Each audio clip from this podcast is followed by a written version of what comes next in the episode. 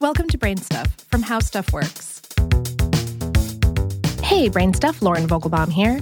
Raise your hand if a parent, grandparent, or an older, wiser caretaker of any kind has scolded you for not bundling up when the temperatures drop. If you're waving your arm frantically, you're far from alone.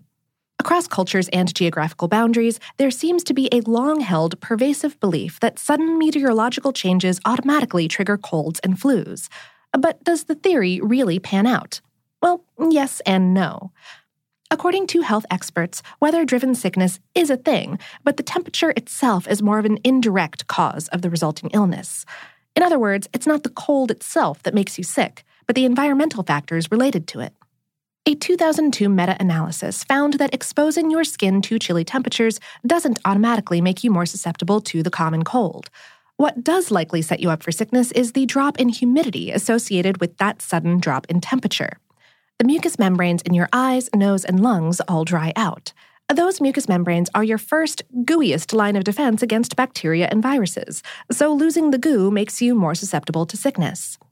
And because viruses are more likely to survive and replicate in cold than in heat, you're more likely to get sick when the weather turns frigid. In a 2010 study, Columbia University's Jeffrey Shaman and his colleagues compared 30 years' worth of climate records to health records. They determined that flu epidemics almost always followed a drop in air humidity. Their evidence was reviewed in a 2015 study and replicated again in a 2009 analysis of the swine flu pandemic. The research paints a pretty compelling picture of why and how dry air fosters this kind of cold and flu free for all, when there's moisture in the air, the particles we release from our noses and mouths when we cough and sneeze stay large.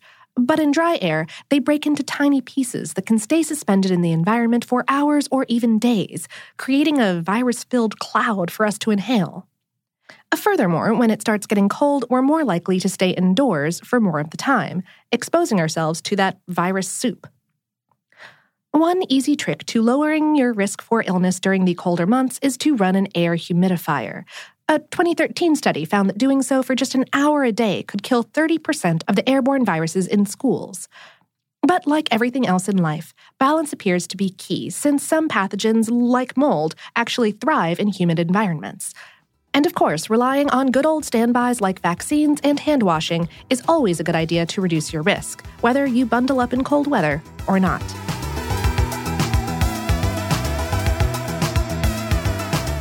Today's episode was written by Michelle Konstantinovsky and produced by Tyler Klang. For more on this and lots of other bundled topics, visit our home planet, howstuffworks.com.